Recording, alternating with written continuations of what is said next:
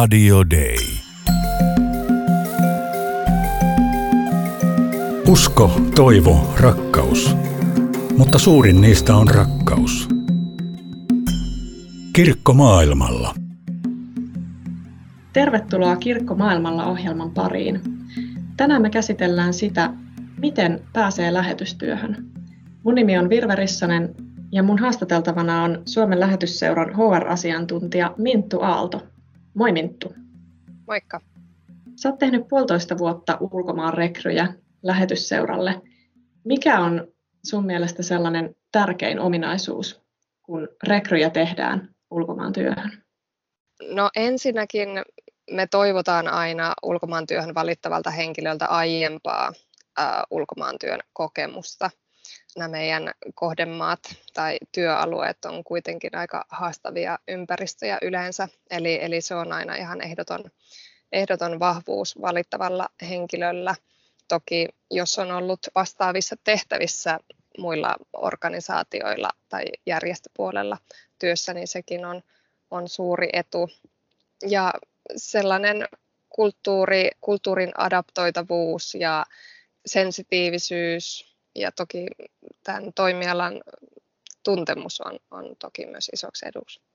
Se on aika eksoottista toi lähetystyö tai lähetysseuran ulkomaantyö niin kuin konseptina, mutta voiko sinne hakea periaatteessa kuka vaan?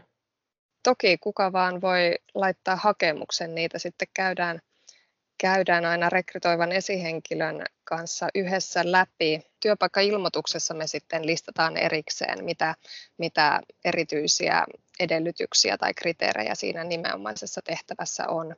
Onko se esimerkiksi tietty kielitaito, esimerkiksi lattareihin espanjan kielen taito, senegalin ranskan kielen taito tai nimenomaan tietyn alan koulutus. Nämä kyllä listataan aina siellä ilmoitustekstissä, eli hakija voi sieltä sitten päätellä, että olisiko sopiva, sopiva henkilö siihen rooliin. Nyt jos pohtii, että mitä itse lähtisi vaikka opiskelemaan ja haluaisi lähetysseuralle ulkomaan työhön, niin onko mitään tiettyä koulutusta, mikä kannattaisi hankkia?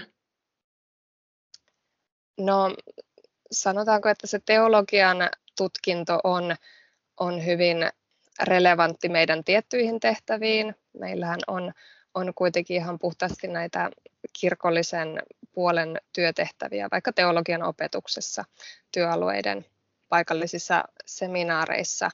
Muuten näin yleisesti, jos mietitään lähetystyötä, niin esimerkiksi korkeakoulututkinnoista kehitysmaatutkimus on semmoinen aika yleispätevä. Rauhan, rauhantyön puolelta ainakin Tampereen yliopistolla voi, voi opiskella hyvinkin relevantteja pääaineita. Nyt en muista ihan tarkalleen, mikä se oli nimeltään, mutta, mutta sieltä meitä lähestytään säännöllisesti. Esimerkiksi on kiinnostuneita henkilöitä tulemaan meille harjoitteluun rauhantyön, rauhan ja sovinnon työn puolelle. Niin sitä kautta olen siihen tutustunut, että Tampereen yliopisto tarjoaa tämmöistä linjaa. Meillä on toki viestinnän alan asiantuntijoita myös kullakin työalueella, eli myös viestinnän alan korkeakoulututkinto on meidän tiettyihin tehtäviin tosi pätevä myöskin. Sä luettelit paljon korkeakoulututkintoja. Onko yleisvaatimus lähetystyössä korkeakoulututkinto? Suurimmassa osassa joo, ja se, se toki aina myös listataan sinne ilmoitustekstiin, että onko se, onko se ihan edellytys vai katsotaanko se eduksi. Toki sitten katsotaan aina, aina sitä hakijan aiempaa työkokemusta, työhistoriaa ja osaamista, mikä sen kautta on karttunut. Ja joissain tapauksissa se toki saattaa, saattaa mennä myös suoritetun tutkinnon edelle. Eli, eli jos on hyvinkin vahva, vahva CV, vahva osaaminen, työn kautta hankittu osaaminen, niin ihan välttämätön se ei aina ole, mutta suurimmassa osassa se kyllä kirjataan sinne edellyt, edellytykseksi, että soveltuva korkeakoulututkinto. Kuitenkin asiantuntijatehtävistä puhutaan. Aikaisemmin on lähetetty lähetysseuran kautta ihmisiä paljon papeiksi ja opettajiksi ja lääkäreiksi ja nykyään se tilanne on vähän erilainen. Miten sä kuvailisit sitä muutosta, mikä on tapahtunut? Tällä hetkellä painotus on ehkä nimenomaan tässä hankehallinnon puolessa. Eli, eli meillä on hankehallinnon asiantuntijoita ja koordinaattoreita kullakin työalueella.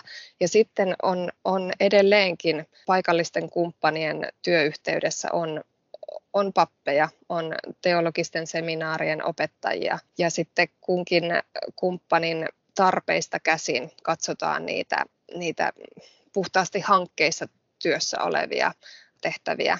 Ja nehän saattaa vaihdella sitten hankkeista ja projekteista riippuen ihan laidasta laintaan, että mitä osaamista niissä vaaditaan ja mitä se tehtävä sisältää. Mitä se käytännössä tarkoittaa? Hankehallinnon osaaminen kuulostaa sellaiselta byrokraattiselta termiltä. Mitä se on?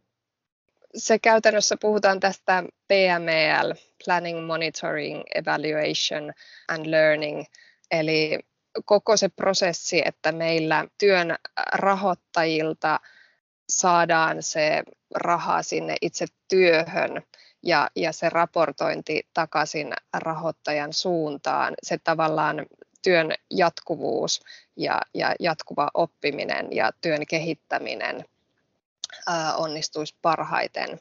Eli meidän työntekijät työalueella tukee paikallisia kumppaneita siinä koko prosessissa alusta alkaen, kun tehdään kun haetaan sitä rahoitusta sille työlle ja, ja kun siitä raportoidaan ja, ja sitä työtä kehitetään ja, ja jotta se voisi jatkua, niin siinä meidän työntekijät työalueilla tukee näitä meidän paikallisia kumppaneita. Käytännössä siis kyse on siitä, että, että raportoidaan työn tuloksia. Joo, nimenomaan siis työn tulosten raportoinnista on kyse.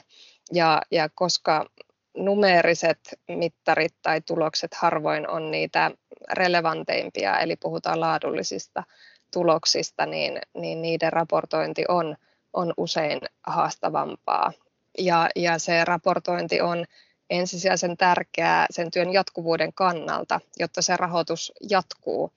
Lähetysseurallahan on rahoittajina ulkoministeriö ja seurakunnat ja, ja sit yksittäiset henkilöt.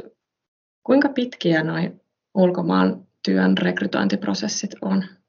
Siitä hetkestä, kun työpaikka-ilmoitus julkaistaan, se on arviolta 3-4 kuukautta, sanoisin. Siinä on haastatteluvaiheen lisäksi myös tehdään tällaiset soveltuvuusarviointitestaukset, mitkä pidentää, pidentää hieman sitä rekrytointiprosessia. Ja me halutaan haastatteluihin aina mukaan edustajia täältä Suomen päästä ulkomaan työn johtoa ja, ja se rekrytoiva esihenkilö toisaalta sieltä työalueelta. Ja, ja näiden, näiden aikataulujen sumpliminen aina vie hetken aikaa, kun otetaan aikaerot ja muut huomioon, mutta semmoinen kolme kuukautta siitä ilmoituksen julkaisusta valintapäätökseen olisi semmoinen aika, aika tarkka arvio. Mitä niissä psykologisissa testeissä tai soveltuvuuskokeissa sitten painotetaan ulkomaan työhön lähtijälle? Siinä oikeastaan tehdään tämmöisiä ihan loogis-matemaattisia testauksia ja sitten sen kyseisen tehtävän kannalta määritettyjä muita painotuksia, eli, eli enemmän tämmöisiä persoona- tai luonnetason kysymyksiä, mitkä sitten siitä työn luonteesta ja myöskin työalueesta riippuen on aina vähän erilaisia. Ja ne, ne on tosiaan tämmöisiä hakijan itsenäisesti suoritettavia testauksia, mutta ehkä tärkein, tärkein sisältö, mitä siitä tulee, on psykologin tekemä arvio tästä hakijasta, joka siis tulee sekä näiden testausten että myös tämmöisen syvähaastattelun kautta. Eli itse näille kykytesteille, mihin sisältyy vaikka näitä matemaattislogisia osa-alueita tai, tai paineensietokykyä, niin niille en laittaisi liikaa painoarvoa. Ne on yksi, yksi pieni osa sitä arviointia, mutta se psykologin tekemä haastattelu on siinä usein se, se tärkein valintapäätökseen vaikuttava yhtenä arvioitavana osa-alueena toki. Minkälaisia piirteitä siinä sitten voi tulla esiin, mitä lähetystyöntekijältä jotenkin odotetaan sellaisessa haastattelussa? se paineensietokyky on, on varmasti se, se tuota, tärkein ja, ja semmoinen adaptoituvuus vaihtuviin tilanteisiin. Tämän, tämän vuoksi se aiempi ulkomaantyön kokemus on, on yleensä niin merkittävä. Muita, muita toki tärkeitä, tämä aiemmin mainitsemani kulttuurisensitiivisyys, kyseinen työalue huomioiden, minkä uskontokuntien kanssa tulisi tekemään, tuleeko tekemään töitä vaikka etnisten vähemmistöjen kanssa, tämmöinen kulttuurisensitiivisyys. Ja myöskin ihan, ihan semmoinen realistinen näkemys siitä, mitä se arki tulisi olla siellä työalueella. Eli kun lähetetään kahden vuoden työkomennukselle, ei voida miettiä pelkästään sitä, sitä työtehtävää, että siinä se, se koko muukin elämä ja arki, arki pitää sujua, joten semmoisia ominaisuuksia, että miten, miten henkilö uskoo siellä vapaa-ajalla palautuvansa, pystyykö myös välillä irrottautumaan työstä ja onko työkaluja semmoiseen palautumiseen. Kirkko maailmalla. Lähetysseuran HR-asiantuntija Minttu Aalto. Miten lähetysseura nykyään palkkaa perheitä? Onko perheenä mahdollista lähteä? On, joo. Meillä on itse asiassa nyt syksyllä lähdössäkin muutama uusi ulkomaan työntekijä työalueelle perheensä kanssa. Se on yksi rekrytoinnissa huomioitava asia toki, että millaisesta taloudesta tai kokoonpanosta puhutaan, kun ollaan lähettämässä jollakin tietylle työalueelle. Siinä pitää sitten huomioida mahdollisten päivähoitoikäisten tai, tai kouluikäisten lasten koulu- ja, ja hoitomahdollisuudet. Eli tässä kohtaa puhutaan vähän ehkä erikoisemmasta rekrytointiprosessista, eli, eli siinä pitää avoimesti keskustella se koko perheen tilanne. Mikä on se politiikka puolison työpaikasta? Tarjoaako lähetysseura puolisolle töitä? Me ei valitettavasti voida, voida luvata puolisolle työtehtävää. Puolisot saavat hakea mahdollisia avautuvia tehtäviä siellä työalueella. Ja toki riippuu sitten tämän mukaan lähtevän puolison koulutustaustasta tai, tai aiemmasta työhistoriasta ja osaamisesta. Toki puolisot on vapaita hakeutumaan muulle työnantajalle töihin siellä työalueella tai, tai kenties tekemään etänä työtä Suomeen päin. Kaiken näköisiä ratkaisuja on, on tässä kyllä ollut. Miten hakijamäärät on muuttunut nyt, kun on eletty pandemia-aikaa, niin ulkomaantyö ei välttämättä ole se ensimmäinen, mitä, mitä ihmiset haluaa, mutta onko se näkynyt lähetysseuran hakijamäärissä? Se on just näin kuin sanoit, eli, eli pandemia-aikana on hieman laskenut ehkä hakijamäärät, jos puhutaan vielä tuosta viime vuoden epävarmimmasta ajasta, mutta on ollut nyt kevään aikana ilahduttavaa nähdä, että, että potentiaaliset hakijat uskaltaa taas ää, hakea.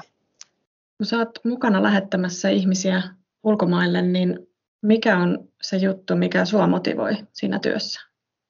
Kyllä se on varmasti itse ne työn tulokset, mitä sieltä työalueelta sitten raportoidaan, että näkee, näkee sen työn merkityksellisyyden, mitä, mitä yksittäinen työntekijäkin saa siellä työalueella aikaiseksi. Ja se on tosi merkityksellistä itselle olla mukana siinä prosessissa lähettämässä näitä työntekijöitä työalueille.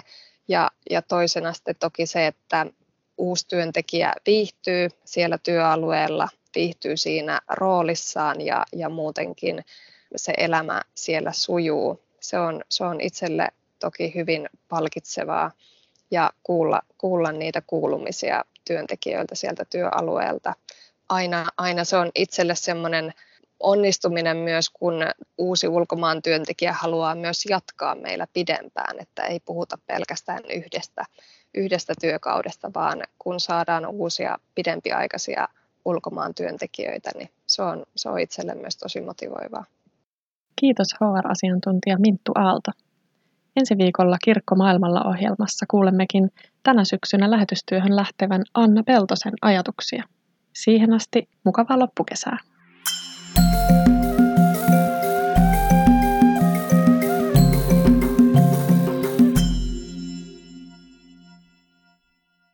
Radio Day.